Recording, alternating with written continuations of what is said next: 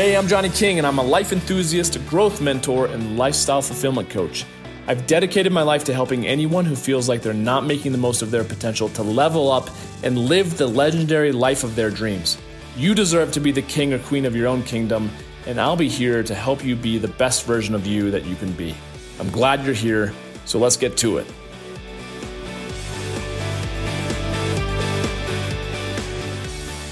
Hey, what's going on? It's Johnny King, and this is the Johnny King Show. And I happen to be with the one and the only Lewis Howes. What's up, buddy? Johnny K. Johnny K. Lewis Howes. What's up, man? What's up, man? Not much. I'm so grateful to have you uh, here and just be hanging out in your beautiful School of Greatness uh, back Studio. Yeah. studio. That's not Yeah, like man. a bathroom or something, is it? No, it's an actual studio. But I know I should just have this everywhere I go, just like a little setup with lights and a sign, just branded. There's a backdrop. Yeah, Yeah, exactly. yeah, Just yeah. drop it down. yeah, man, I'm having fun. so pretty, so pretty. Um, well, I have this uh, this very professional, beautiful bio uh, of yours, but I kind of feel like I, I know you. But it, for anyone who's been or is listening and You knew me before everything. knew You met me when I was 13. Yes, yes. I want to talk about that in just a second. But if you haven't heard of Lewis Howes, you need to check him out. He's got one of the uh, the top 100 podcasts in the world, the School of Greatness. Um, he's become, a, as it says, a, a media sensation, empowering people and sharing greatness around the globe. Um, he's wrote, written a New York Times best-selling book, uh, which was cool. The the School of Greatness, which is really cool because you were here in Denver, right? You were doing a book tour. right. We got Yes. that call that That's you were- crazy. at the top of that, and we were celebrating. I think it was at your apartment. Yeah, yeah. Wow. yeah, that that big apartment. I know it was like a studio apartment at the time, right? Yeah, I think your our feet were just like hitting each other. I know. I was like sleeping on your couch or something. I can't remember. I had to pull out like Yeah. Wow, it's funny. Yeah. Did I stay with you? Did I, did I stay there? Didn't I? yeah, yeah. You stay. with those me. were still the days like even though i was making money i still had this mindset of like i need to stay for free everywhere i go i need to crash on couches it was only five years ago not even Yeah. yeah.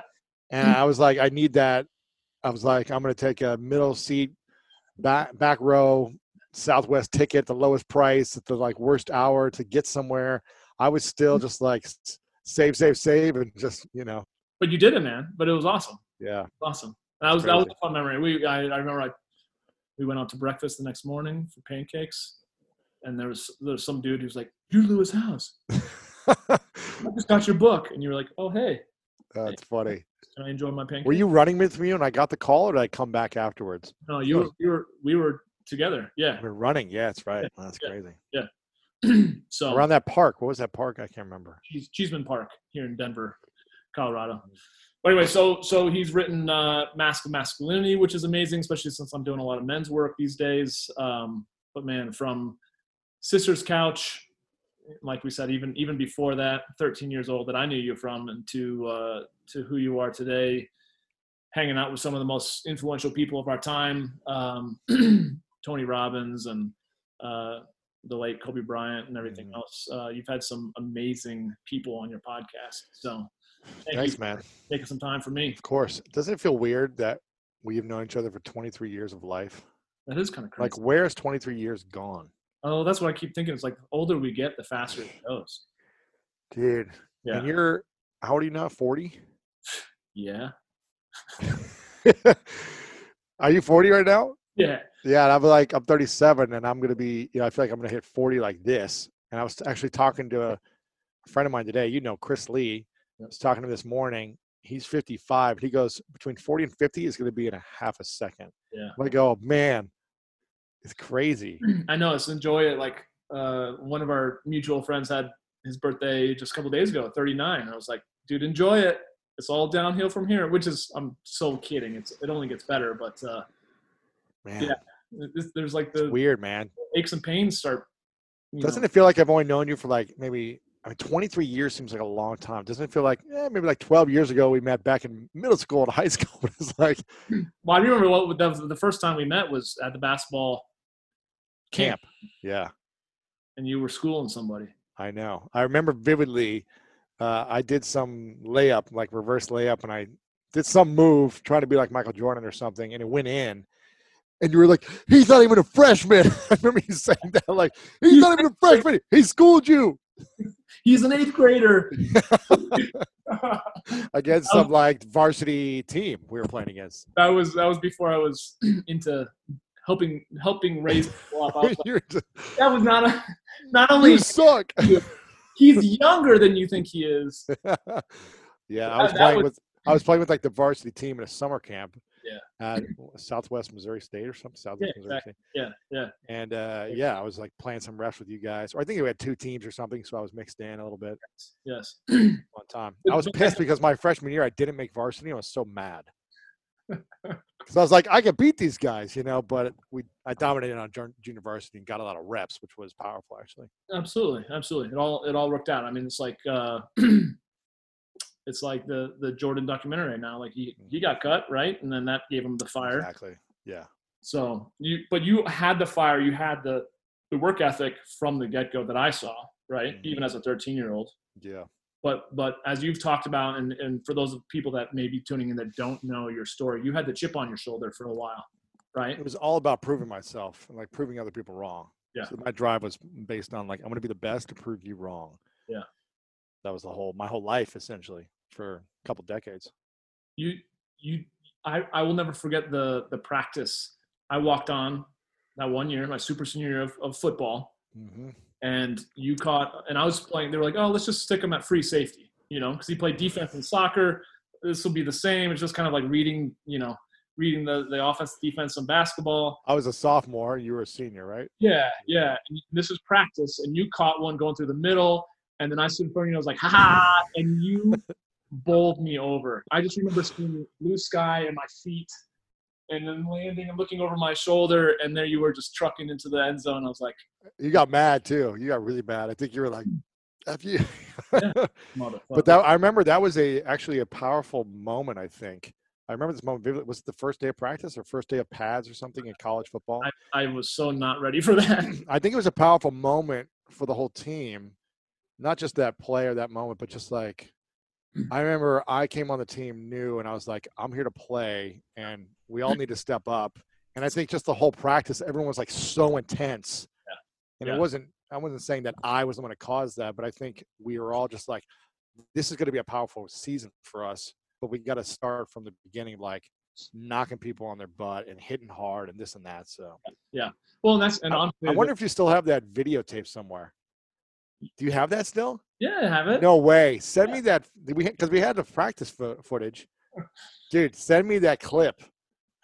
I have, I have, I don't even know. I got to look for it. It's probably got to be stowed away at, in Dude, I got to see that. That'd got amazing. you know the, like even your whole highlight VHS, Made tape, that highlight video. which has which has me oftentimes on the other side of the field, just raising my hands, running while you're while you're running into the end. Dude, zone. I would love to find that tape and try to make it digital and Yeah. put it out there on my Instagram. Oh, totally, If you have that still, let me know. totally. I'll, I'll look around for it and see if I can find Yeah. it.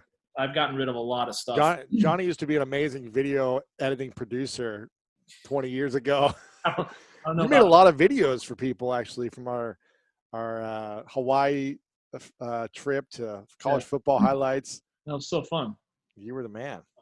Yeah, Lewis and I we we we hung out and lived together in Hawaii and Waikiki. Three months. It was Yeah. what three of us in a room for three months, two months, waking up at 6 a.m. every morning. It was intense, man. What was your favorite memory from that trip? Probably the first weekend when we didn't have homework or anything. We just went to like we went up. I think we went up and saw Ben, a friend of ours, up in like the mountains and hiked this unbelievable like tropical mountain. Yeah. We were in the back of a truck, pickup truck. Do you remember this? Yes. His mom was like driving us around. Yeah. And just like being like, oh, it's gonna be an amazing trip if it's all like this. And then we just worked 24-7 for two months because the teacher was like, we're on this abroad to Hawaii for the first time, and they were like, we're gonna make sure you work five times harder than any other student. Yeah.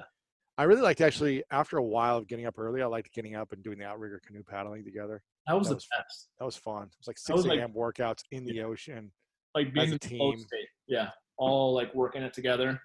That was that fun. was, that was pretty clutch. I, I- I think, and there's another memory that I have from that that uh, speaks to how far you've come, Mm. which has been amazing. Was that I remember we were reading one of those horrible Hawaiian history books out loud, and I remember sitting there and you aloha.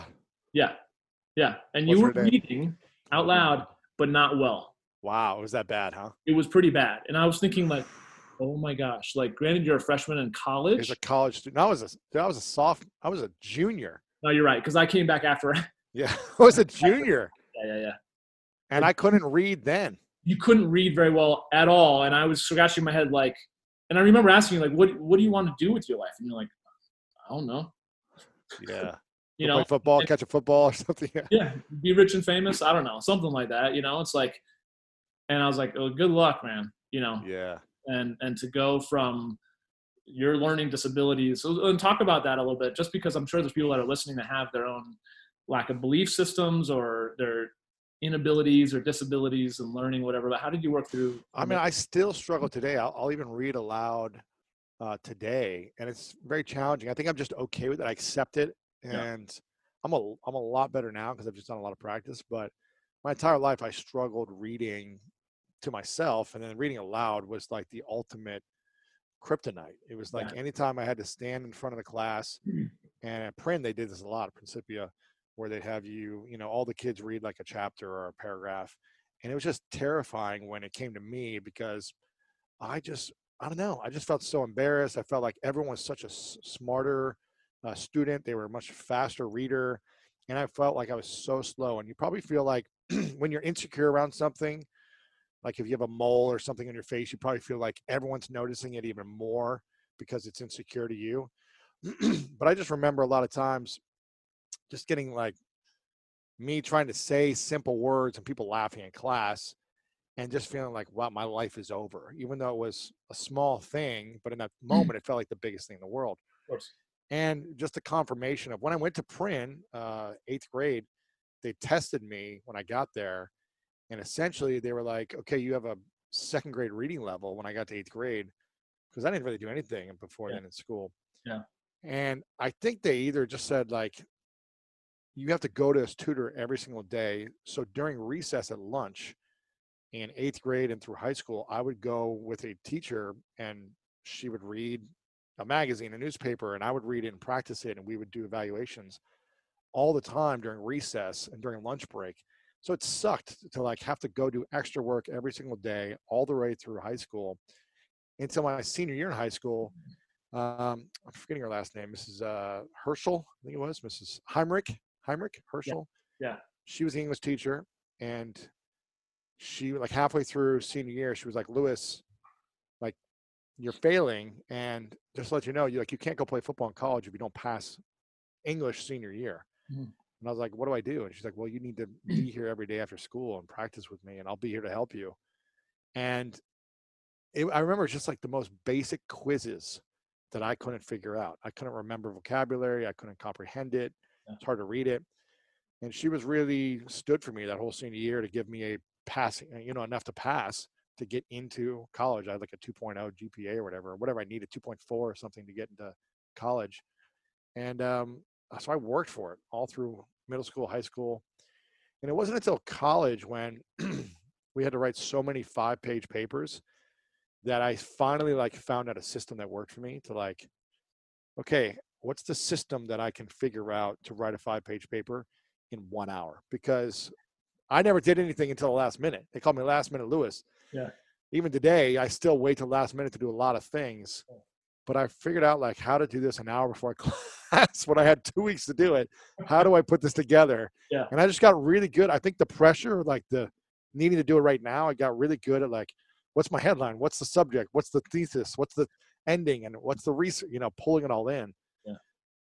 to where I was able to make it work. But yeah, no way that I ever think I'd be a writer or creating content or Right. you know writing books like when I couldn't even read the books. So Right. it was it was a challenge. But I think if you practice something enough, uh, it doesn't mean you're going to be the master of reading out loud. Even today, I'll I'll read and I was reading my bio actually a couple weeks ago, and I was messing up reading my bio, but it just I think I'm at a point of confidence where I'm like, okay, like who cares if someone makes fun of me or if I stutter? Yeah.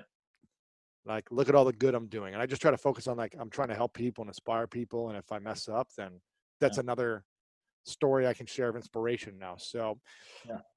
I'm a lot less insecure maybe if there was like I'm reading in front of the president of the United States or or something like that, maybe I'd be more insecure. But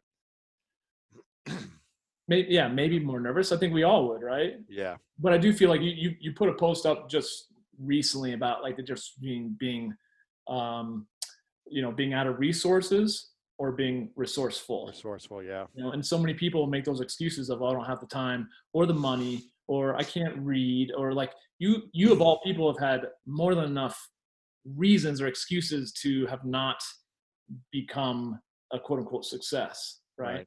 so how did you because you're like it's not only practice over time because i totally agree but it has so much more to do i feel like with the mindset of Yeah.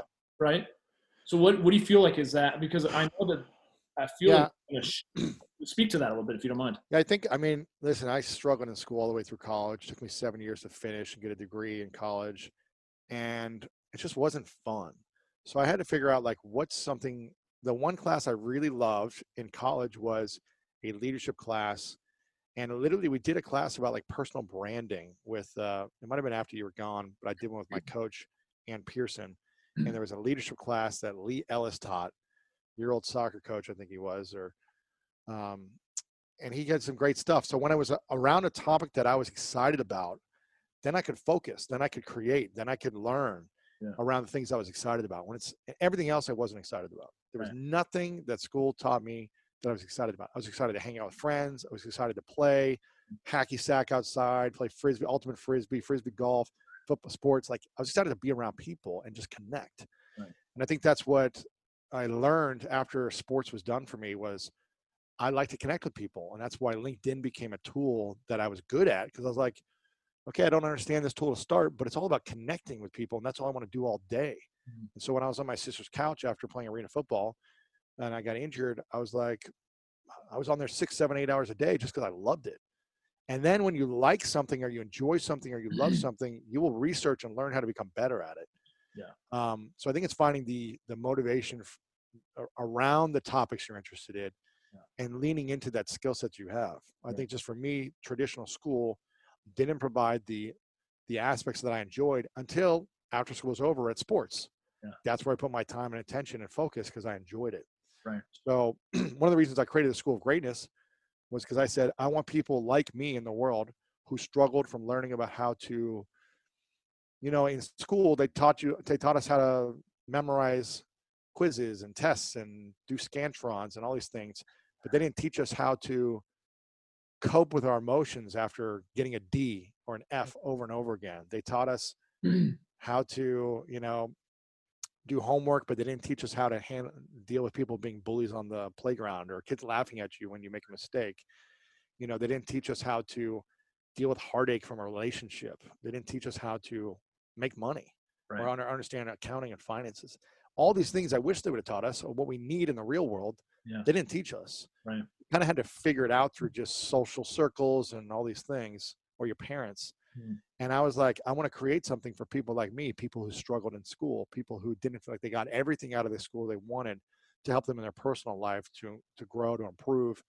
And I was like, why don't I create my own school, School of Greatness, and and go find the best teachers in the world and learn from them and try to simplify because things in school were so complicated to me that I couldn't even get to the first page of a book because it was so complicated. Just the idea of picking out a big textbook, having it on my table, I was just like, after so many years, I was just like, I'm never going to remember any of this. I'm never going to learn any of this. I can't read any of this. Why even do it? Right. Like it gets so defeating that I was like, why even do this? If it's not going to help me, it's going to be horrible.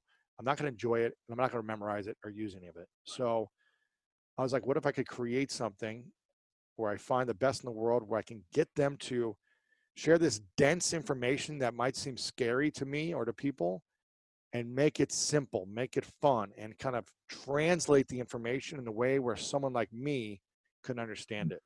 And if I can understand it, then hopefully a lot of people could understand it.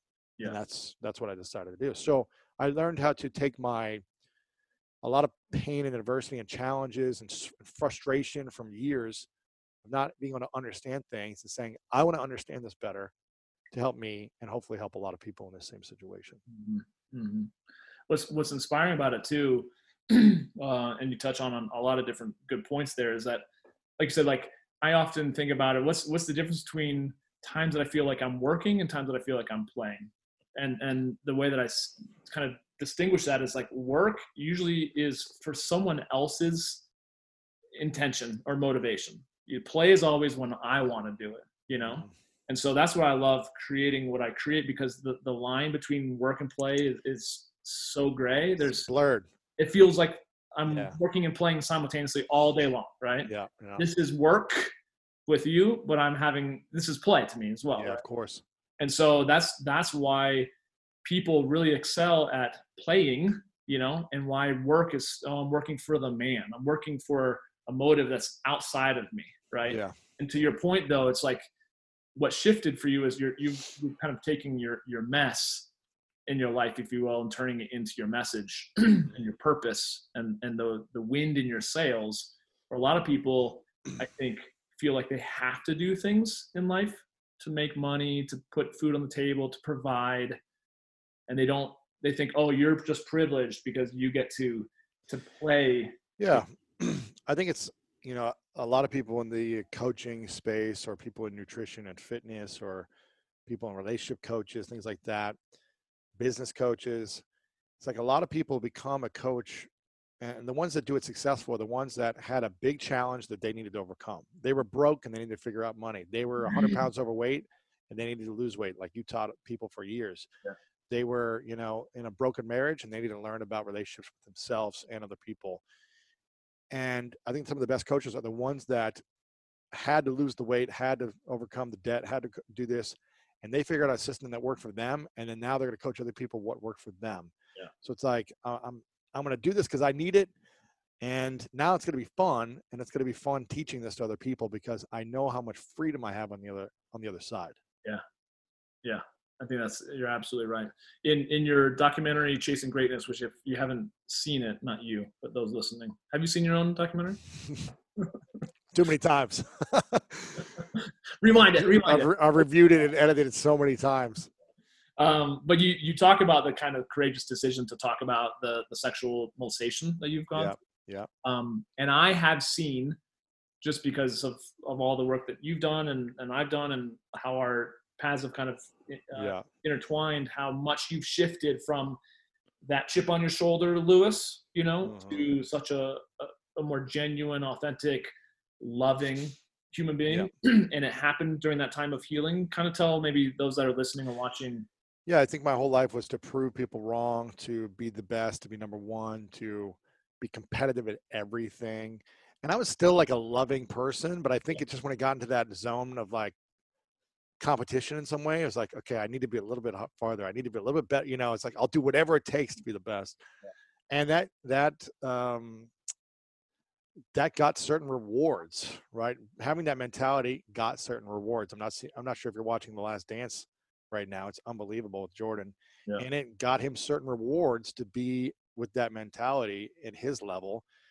And it also has certain prices that you got to pay yep. as well. So you just got to be okay with the prices and the prices I paid for having this mindset of the world is out to get me.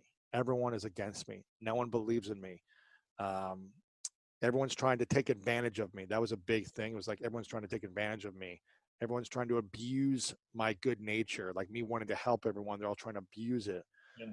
Those were the stories that I told myself. I think because I never really healed a few memories from the past uh-huh. and experiences that I faced from the sexual abuse stuff, which was big. One of my first memories is being sexually abused in a bathroom. And, you know, I think I had maybe two or three memories before that that I can truly remember. But at five years old, I was sexually abused. And I remember it just being a story in my mind every single day for 25 years until I actually put it out into the world and started to heal with it. Mm-hmm. And there were other situations of memories of me feeling abused or taken advantage of. Not sexually, it only happened one time, thankfully, but there were other situations where I felt abused and taken advantage of by kids in elementary school or picked on and made fun of in the locker room, whatever it was, uh, in classroom, reading aloud, like things like that, were feeling like I was never going to be good enough. And so that drove me to say, screw the world.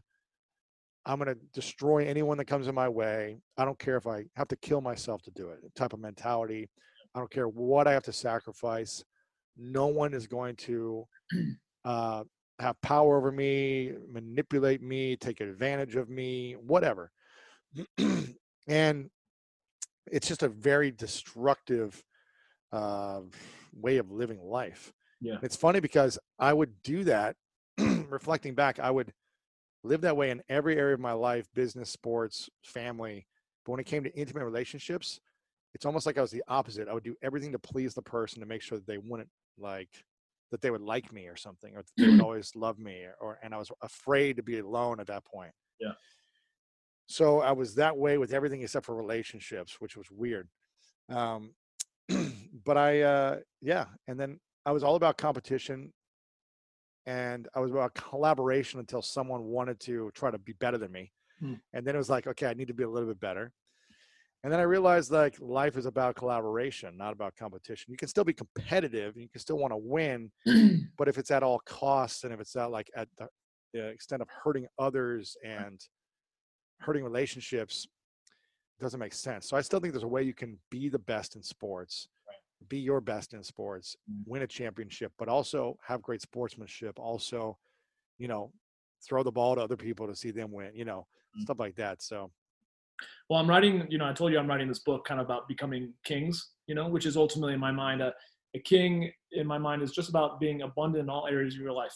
so you have abundance in your health, healthy relationships, healthy finances, healthy spirituality, healthy emotional fitness, all that stuff, right? Very much like like greatness. And, and the thought is um, in that sense of what you were what you were just referring to, I talk about the the science of achievement and the art of fulfillment and and so many people that I see, and I, I grew up with a father kind of like that, who was hurting and injured, and so driving towards once I you know accomplish wealth or once I accomplish success, then I will have the love and the respect, uh, only to come to find out that like no, if you've deserted your your children, your family, excuse me, for 30 years, like they're all going to hate you, which I did.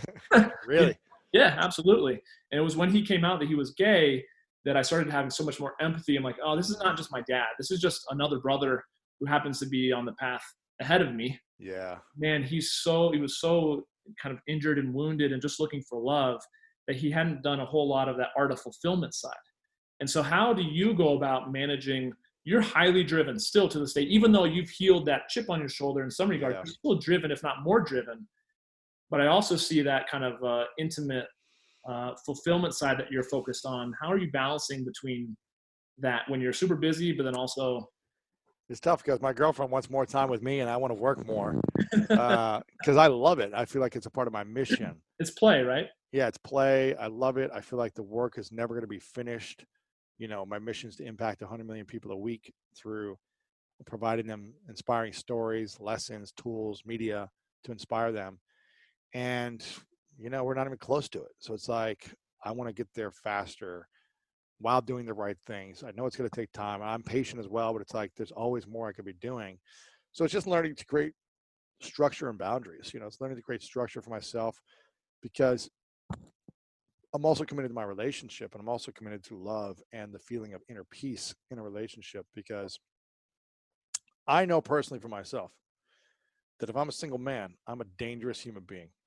I'm a dangerous in the sense that uh, as a kid, I got no attention. No girls liked me. Yeah. You know, not until like my, you know, I was in college maybe or after college. It was like, I wasn't really getting attention from a lot of girls. I was tall, goofy, skinny. I wasn't, you know, I wasn't smart, all these things. And now I have so much confidence in myself and a lot of like humility as well. I think so. Um, maybe people don't think I do, but I feel like I have confidence and humility. Yeah. And I'm also know my value. I just know what I'm worth. I know my value. I know, um, and I, you know, even if even if I post my girl every single day on social media, so many women hit me up constantly Yeah. and message me and flirt with me, and I never respond to them, and I never reply to and send me, you know, videos of them naked, all this stuff. Like, I know I would be a dangerous person single, Yeah. and I would probably just want to have a lot of fun. Yeah. And that takes a lot of energy, time, and it's ultimately n- never been fulfilling for me to live that lifestyle because I've lived it for a few months at a time Yeah. in between relationships. And as um, as fun and as um, maybe satisfying of a superficial feeling that it is for me, it's never a fulfilling feeling and it's never enough. Mm. So um, for me, I know that my relationship is extremely important and I want to cultivate it. So I'm I'm doing things daily that I used to do with the first six months of us long distance. I'm doing them still because I know it's what she loves. I know it's what makes her feel connected and protected and uh, at peace with me and Right. and um, and quality time is important. So for me, I'm, I'm trying to focus on that and just make it a structure. So I cut, you know, seven o'clock for me is when I usually go home, but I could stay at the office till nine, 10. Like I would just be here all day if I could, but it's, it's hard for me to get out and I push it to 715 and 730, but I'm like, I tell her I'm going to be back by seven and, and the goal is to try to shut it down Yeah. and just spend a few hours of quality time. Right. So, right. Which is it's, it's, it's never feel, it doesn't feel like work. Like you said, it just feels like Yeah. I want to make sure I fulfill uh, my mission and be fully used up towards that service Yeah. because we saw with Kobe and lots of people that their time is up before they know it. Yeah. Yeah. And um, I just want to make sure that I don't look back and say, "Oh, I wish if I got injured, I wish I would have done more for the skills that I have, the tools that I have to give to others." And I think that's just the way I'm wired. I'm not saying that's right or wrong, Sure. but that's just how I want to look at myself. You Yeah. know, it's like the uh, the identity that I want to have for myself to feel proud of. Right. Well, I want people to, especially guys that are listening, but but females too, of course. But um, come out of this conversation maybe having gotten some practical, strategic nuggets as well, right? So it sounds like you're talking about creating boundaries, Mhm. um, not only for when you're working, but also when you're not, right? Because Mhm. Myself, you, my dad, like I just know a lot of guys that can become workaholics. Yeah. We find our significance through it, Mhm. but at like you said, at the risk of what you know, our, our intimate partner kind of being emotionally starved on the Exactly. right? Yeah. So how would you recommend guys kind of structuring their day, or what what is it to I remember. Um, I think you got to figure out what works for you and what works for your partner. I remember hearing an interview with Urban Meyer, who I interviewed him as well. He was the coach of Ohio State football and bunch of other college football teams. I think he won like four or five national championships or something. And he mentioned how his football coaching became an obsession, essentially. I mean, at some point, you've got to make it be obsessed in order to be the best in the world at what you do. But it was hurting his relationship with his wife and his kids. Yeah. And so he made a commitment where he's like, at this time every single day, I can't remember what time it was or something, noon every single day, no matter what's happening. If he's in the middle of a meeting, he's calling his wife for 15 minutes and saying hello and disconnecting for those 15 minutes or five minutes, something like that. Yeah. During this uh, COVID stuff, I've been, my girlfriend's doesn't have her acting class and her English class, which she was having before in her, her normal routine. And I was kind of just going to my office, which is a block away from where we live, and going from like a nine to eight every day, just for the first couple weeks. And she was like, I really would love to be able to have lunch with you because I don't see you at all. And I'm here by myself alone. And so now every day I go home for an hour and I'm in the middle of it's hard to like break me up. I'm like, I'm in the middle, I want to go, I want to build, I want to create, but I go there for an hour, I put my phone aside, I connect with her, and we have lunch. I just got back two minutes before this recording. And I know it's important to her and it makes her feel connected and it brings more peace in our relationship because I'm taking those actions. This morning I wrote her a little letter and just put it on her her desk with I got her flowers on Saturday, even though she's not a mom, she's a mom to a dog. So I got her flowers on Saturday for Mother's Day. I was like, Happy Mother's Day to the dog. That's Not that we're having kids anytime soon, but happy Mother's sweet. and um and i took a couple of the flower petals i put it on the paper and just wrote like a 10 seconds like this is what you mean to me and i did that this morning and so it's like that little thing and she, when she woke up she got it she sent me a message i had lunch with her and i'm going to go back around seven after i work out and spend a few hours and and it's just like cultivating that Yeah. because i know what a relationship is like when it's stressful and it's anxious and you resent the person Yep. I know you've been in those relationships. Yep. And I feel like I've made enough mistakes in the last 15 years of relationships to be like, okay, if I'm going to be in this, that means I've got to do things differently. That means I've got to step up in ways that she wants and needs, not that I only want and need. Mhm. And it's not it's not normal to think this way. It's not normal to do things that you're not used to doing. It's it takes a commitment and an effort to like all I wanted to do was get up, shower, and get out the door this morning. But I was like, I literally wake up every morning. I'm gonna say, what's gonna make my my lady smile today? Like, what's the thing I can do to make her smile? And maybe that's not the right way of looking at things, but I want peace in my relationship and I want fulfillment. And it brings her a sense of love that she's never had, which makes her give me a lot of love that I've never had. And I'm like, if it all if it takes is doing a few nice things and thinking about her and being I think Tony Robbins says like what's lacking in your relationship is creativity and caring or something like that. It's like showing you care and showing it in a creative way. You don't have to spend a lot of money. You don't have to get flowers every day. But it's it's being in tune to what she says. Like last week, she pulled up a photo on her phone of a note that I had wrote her like a year ago when we were doing long distance. And she goes, Oh, do you remember this when you used to write me notes? And I was just like, okay, mental note. Like, like I say everything to her every morning of how I feel, but I guess she likes to read it too. Yeah. It's not easy. It's not something that is comes natural, I think, to us in general. Yeah. But I think because I'm putting the attention on it, it's just bringing so much more abundance in our relationship, which is Yeah. creating more abundance in my life. Right. And so, you know, I'm not perfect. I still make mistakes with her, but I'm just trying to do the best I can. Yeah, exactly. And I think it goes to the whole idea of, of the love languages, you know, and if had I read that uh, sooner in my relationships, I probably could have saved a lot of heartache, but it's like to actually know what your, what your girl or your, your partner's uh, love language is, and then actually potentially fulfill it. Right. here's the thing and also with her she originally like she was getting me all these like big gifts and stuff like in the first like six nine months of us being there like expensive things like nice shoot like all this stuff that i'm like this is cool but it's not what i need like yeah. i'm like she got me like a nice bracelet a couple thousand dollars like dang this is amazing but i like we got this bracelet on the literally the third day we met that was 50 cents at a little street market that i wear every single day going, yeah. where she got this like few thousand dollar like Cartier bracelet that I've worn like for a week because it kind of hurts my hand. It's like this golden thing. You're like, what the hell is this? and, she, but she was like, I'm like, oh, so uh, this is amazing, but I'm just not a big like gift guy for me. Like I wear the same like twenty dollar black shirt every day. I'm like pretty simple. Yeah. And she was like, yeah, I'm pretty simple. Like I don't need big gifts or anything. But what I realized is she likes gifts and experiences because she was giving it.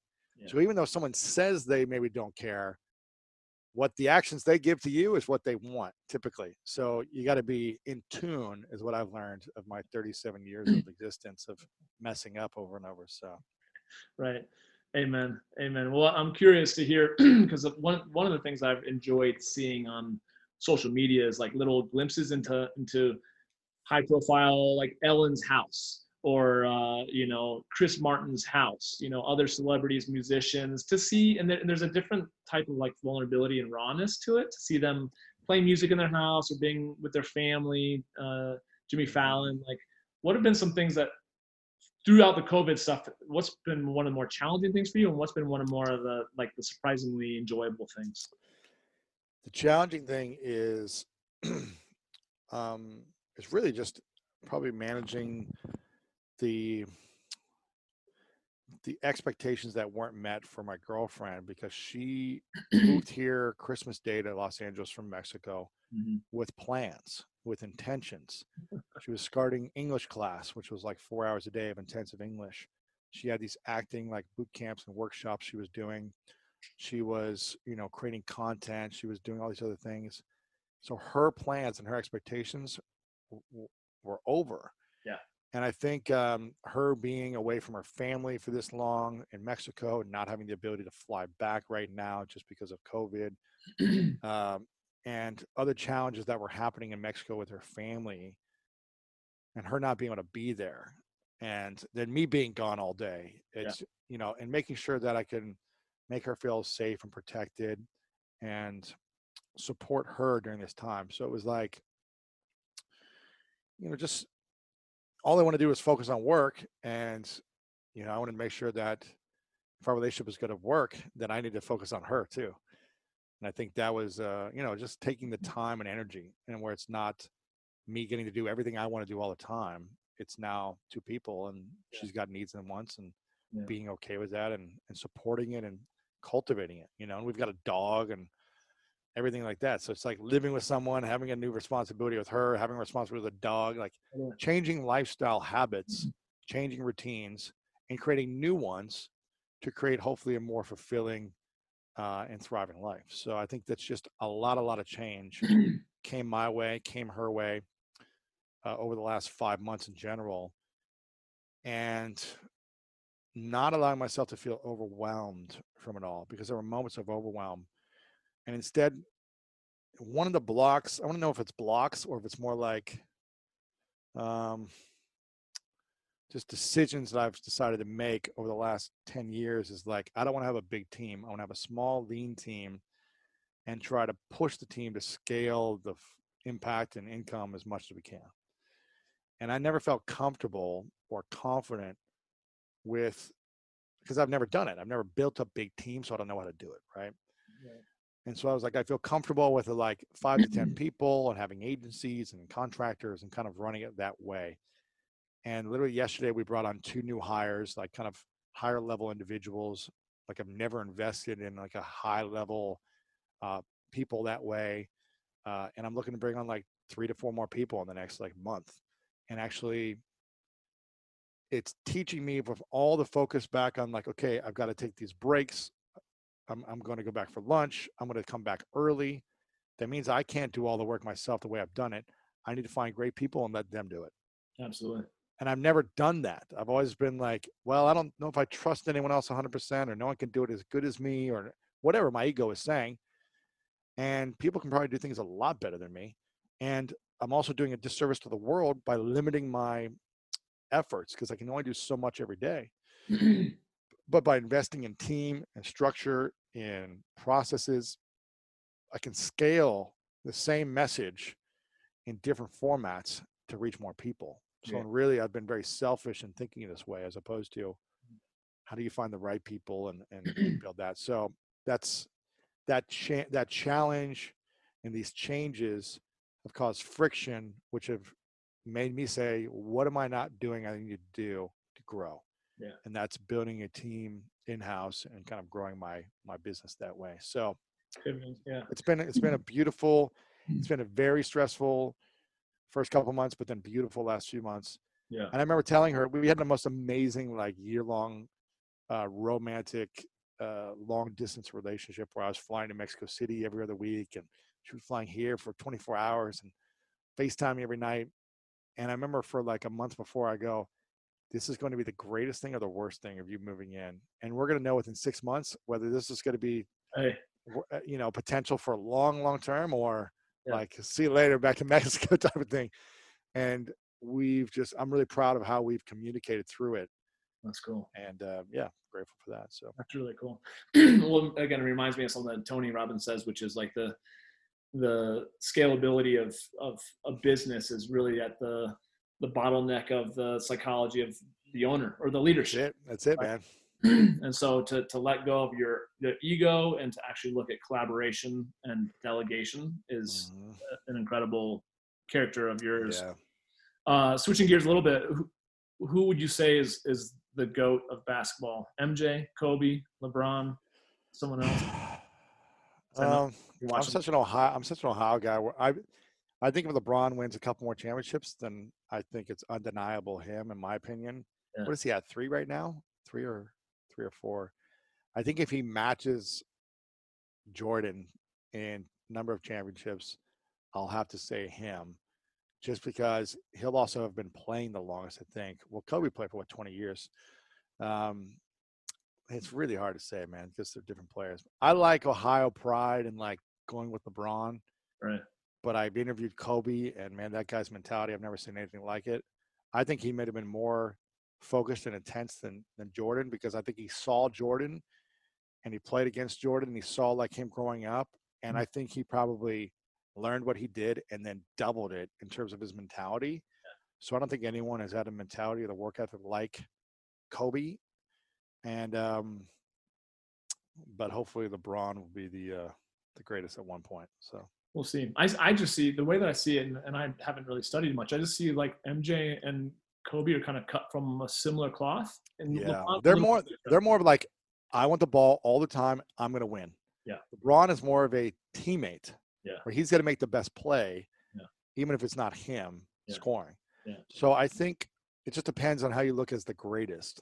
If LeBron had that mentality of like, I'm going to shoot every time, you know, half the shots, I'm going to hold the ball, I'm going to take it up, I'm going to score, then he would be the greatest in terms of that. Because, but I feel like because he has the ability to see the game and play with everyone, Yeah. it actually makes him more of a delegator. Yeah. You know, it's like, let me work smarter, Yeah. not harder. Right. So just True. depends. True. Uh, last couple of questions. One is uh, for someone who's listening and, and is, you know, kind of where you were in the sense of like on the couch, survival mode, you know, before you got your career started and they're just trying to keep their head above water. how would someone, how would you recommend if someone were sitting down with you and just asking, man, I need, I need more cash. I need to level my life. I need to improve my finances. I need to improve my life. Like in terms of actual improvement of income, adding more value? How would someone go about it? simply versus looking at you and being like, I could never achieve that, so why even try, right? But like, yeah, I, just th- the I mean, if you just need, if you're broke and you need money, I'd say go get a job. I would say there's a lot of people hiring. Go get a job and get paid to learn. Yeah. You know, I feel like the people on my team are getting paid well Yeah. to learn incredible skills Mm. from the entire team, the collective mind of the team, and just learn on the job. So I think if you're broke and you feel like you don't have a lot of skills right now, go get a job. Yeah. Personally, that's what I would do. Yeah. And in that process, learn and research on the side about how to build a side hustle income, about how to offer some type of service. I met a guy a couple months ago who does. Uh, I had someone come hang up um, some like a mirror and put together some IKEA furniture at my place, and I went on TaskRabbit for the first time, and I was like, I'm gonna look for the person with the best reviews because like my girlfriend's here. I want to make sure it's a trustworthy person who's done a lot of stuff. And I look at the most expensive person with the best reviews and the most reviews. And it's something like his bio said something like, it's like I was born to put together furniture for you. And I go, done. Like this guy said, like his bio, you only have like a sentence or something in TaskRabbit, like a little photo in your reviews, I guess. And I was like, that's the guy. I don't care if it's sixty dollars an hour. Like I feel like it's going to be trustworthy. Yeah. He's going to get the job done. Yeah. He comes there. I start talking to him for a little bit. I'm like, how long you been doing this? He goes, yeah, a couple years. And I go, what were you doing before? He was like, I was teaching like fourth grade math or something for 10 years in LA, making 50 grand a year. And I go, and I started doing this on the weekend to make some extra cash. And then I realized like, wow, I actually really enjoy this. I'm like working out, I'm getting out, I'm meeting people, I'm driving around LA. Uh, you know, it's easy. Yeah. And um, and I started making more money doing this than teaching full time. And I can still have three months off if I want the summers off, you know, all this stuff. Yeah. So I think um I think working somewhere first is key if you need cash, and then figuring out what are those unique skills that you could go do on the side right now Mhm. during that time to see if that's even something you want to do full time later. So Mhm. Yeah, it makes me think of just all the personality profile assessments that I've taken to better understand myself, to understand what my gifts are, and then to look at life like, oh, no wonder I I didn't thrive here because that's just not my gift. you Yeah. know? Here, absolutely. So I'm just going to keep doubling down on creating relationships and mm-hmm. events, that sort of thing. So I think you could do the same thing if you're listening to this. yeah, and I think if you want like a, a a strategy to increase skills and increase confidence, something I did from an early age was I would create a list of my top fears of the year. Yeah. And you know, early on it was speaking in public because I was always intimidated from school speaking out loud. Yeah. And I was scared to dance in public and salsa dance and I was scared to learn an instrument and all these things. And I just said, okay, whatever my biggest fears are, I'm going to go set out and do them this year. So one year I did Toastmasters and went to public speaking class every single week for a year. And I was horrible and embarrassed and the worst person there until I wasn't, until I practiced so much that I became better. Um, same thing with salsa dancing. I was terrified to be in the middle of a dance floor with Lat- Latin people when I didn't understand the culture, the music, or the, the dance. Yeah. But doing it every single day for three and a half months and obsessing over it, I finally overcame the fear. And then I actually came pretty good. And then it was fun. So, this thing that is a fear of yours could hopefully become something that's fun for you. Like, I never thought I would be speaking publicly ever, ever. Never thought I'd get paid 150 grand for an hour of my time to speak in front of an audience. Yeah. Never in my life would you say, Lewis, one day you'll do this. I'd have been like, ha, good luck. because I couldn't even stand up in front of 10 people and read a sentence out of a book. Yeah. And now it's become fun because I spent so many hours in practice of overcoming the fear and I'm not afraid anymore. Mm. When, when you're afraid of something, it's not fun. But when you conquer the fear through your actual actions and the work and the time it took you to do it, you feel proud of yourself. Mm. And that pride turns into fulfillment and like, look, I can do this. And it becomes fun to then go do the thing. Yeah. It became fun to speak in public as opposed to fearful and terrifying. It became fun to go salsa dance as opposed to embarrassing when every girl rejected me Right. it became fun to like put myself out there and meet girls on the street when before I, I would stutter saying hi to a girl Mhm. because now I could do it with confidence. Mm. So I would say, what you know, whatever your fear is, go in on the fear until it disappears, and that will now become a skill that you can use forever. And it it does something more than just like.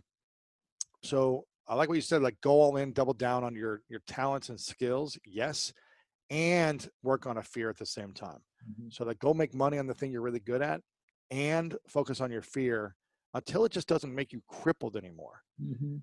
Maybe you use that thing, maybe you don't.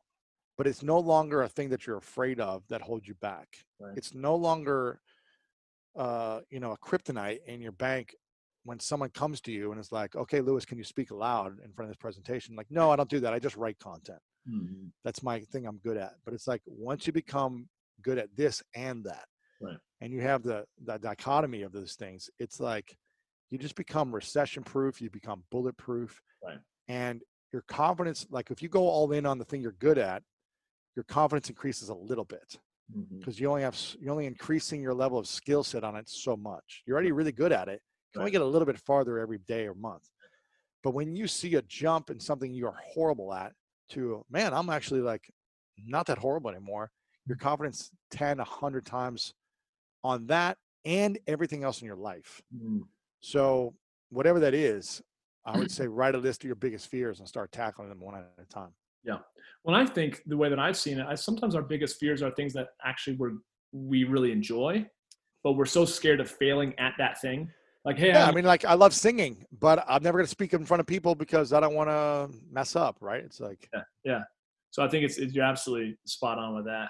Yeah. Uh, last question would be like, have have there been? I'm sure there has been. Uh, can you think of something where you accomplished something that you've always dreamed of of shooting for, and yet the feeling, the experience of accomplishing that thing was different than you thought it would? Whether it be not necessarily worse, but just different.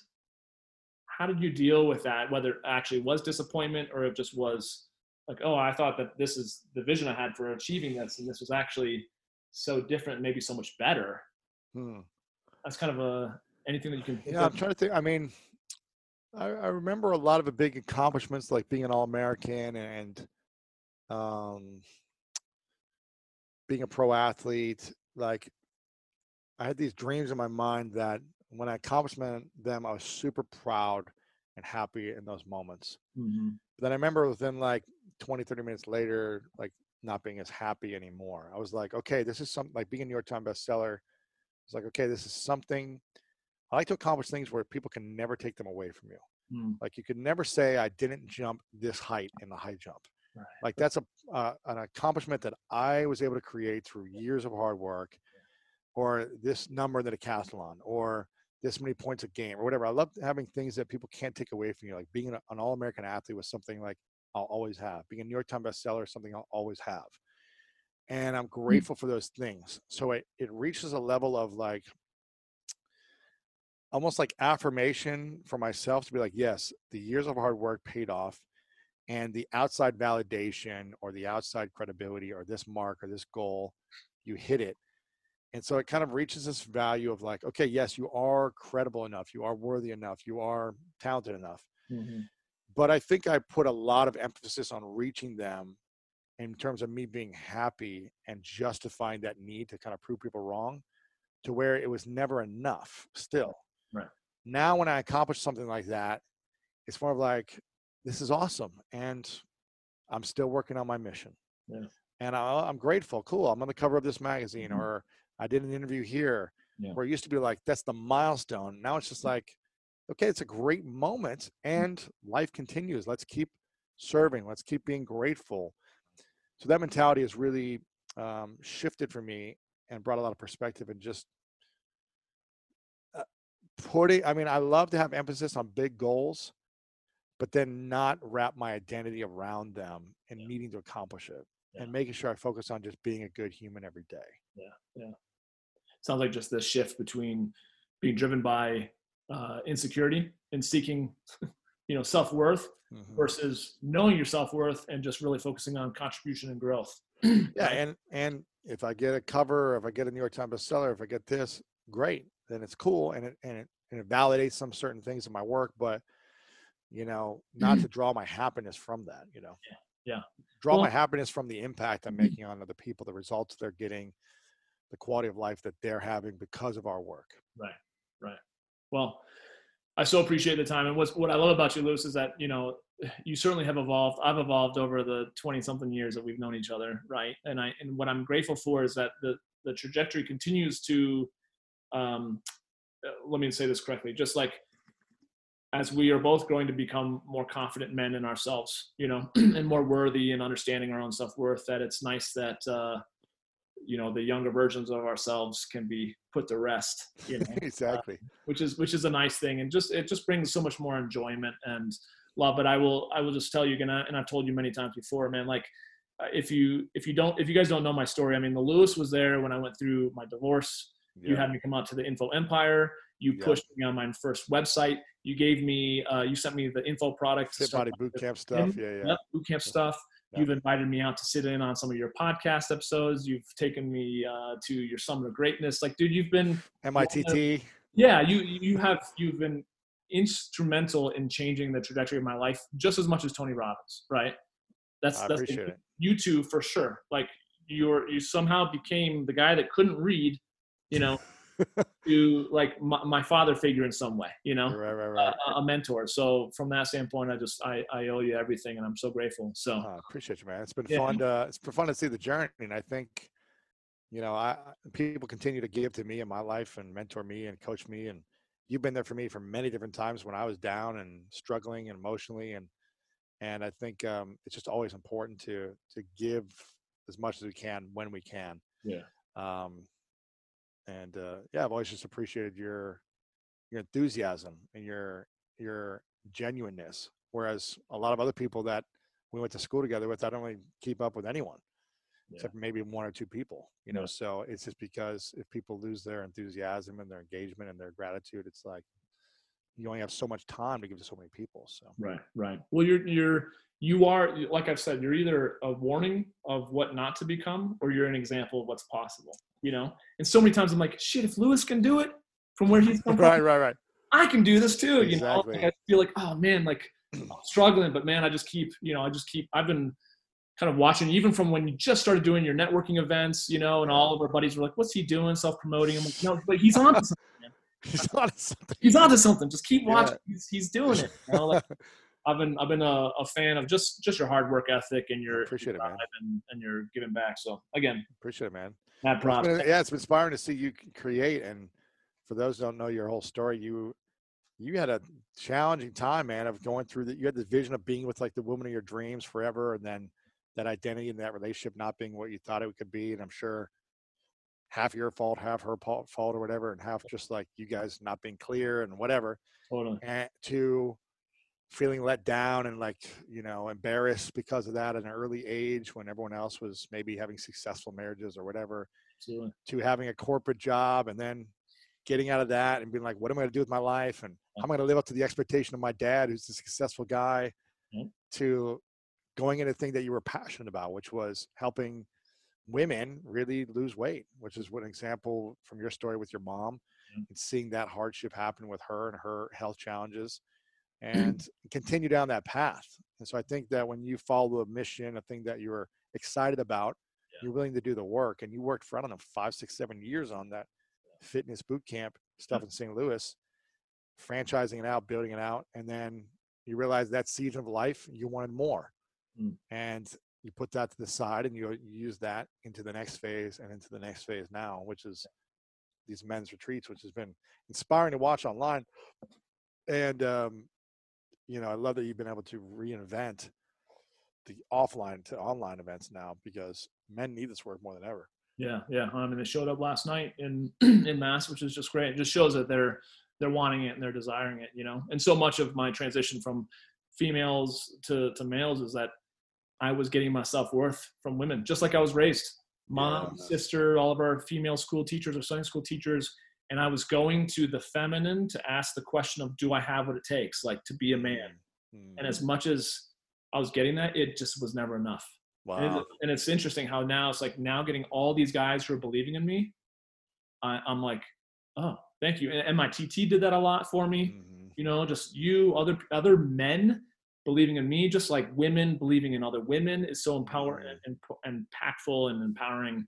Um, versus women getting validation from men. You know, Right, right, right. versa. There's some some type of dichotomy there that works really well, and I'm I'm so grateful that I'm on this journey because I'm so much more hungry and fulfilled Yeah. and it's having I'm so much it's more fun than it was uh you know just a couple of years ago so What's the vision this year for the the men's work you're doing? What's the what's the the vision? yeah the vision is uh releasing the book here in the next 30 days um so that'll be fun and that's kind of just laying out the whole framework of how to go from ultimately where i was to becoming king of your kingdom you know which is the life that you're building that we're all building Yeah. as men you know and that doesn't mean like domineering it's about having your queen by your side and Yeah.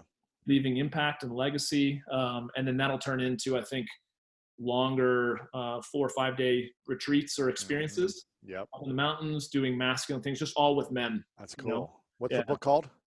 becoming kings. Ooh. Yeah. Clean. Yeah. Coming So, out in 30 days, huh? Or next month?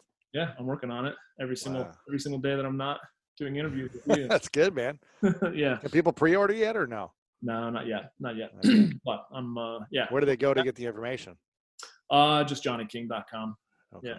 So Cool. working on my podcast, obviously, following your lead and just Like it. adding value, man. Just helping helping men heal so they can lead, love, and live on purpose.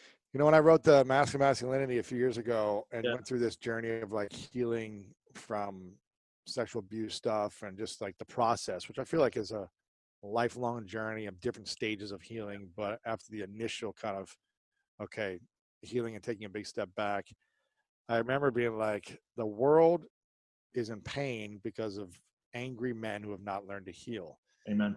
And if the world, if the men of the world were able to heal or able to express themselves in a way where they felt was safe and were taught how to express themselves in a safe way, uh, there would be a lot better decisions made around peace and collaboration as opposed to war, fighting, hatred, jealousy, um, you know, racism. There would be no racial marches and all, all this other stuff. It would be much more focused on, okay, maybe I don't agree with your way or the way you do it, but like, how can we work together?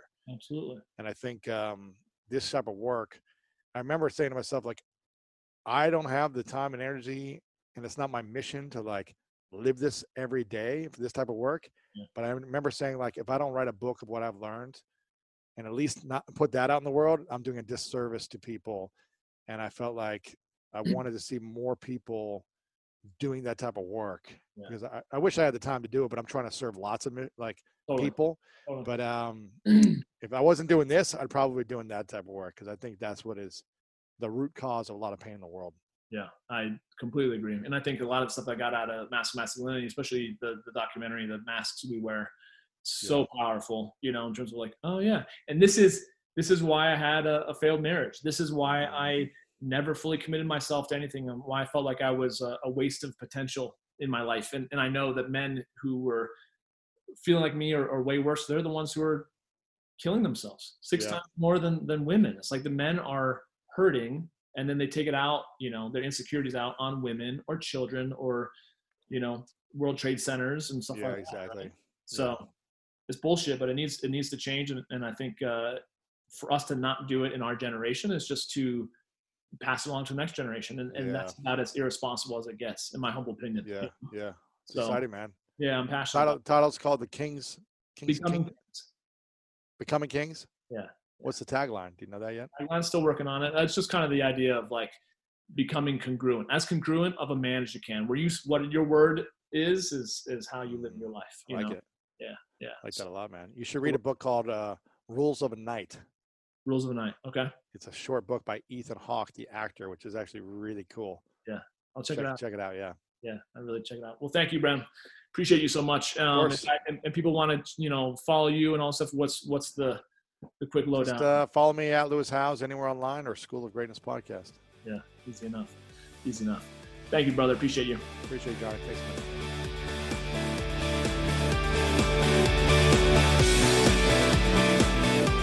And that's our show for today. I want to thank you so much for listening. And hey, if you got something positive from this episode, I'd be honored if you'd share it on your favorite social platform. It also really helps to get the word out if you subscribe and leave a review of the show on Apple Podcasts because I read every single one. Something you think we could be doing better? I love constructive feedback as it's always welcome. And please feel free to email me at podcast at johnnyking.com with any questions or concerns.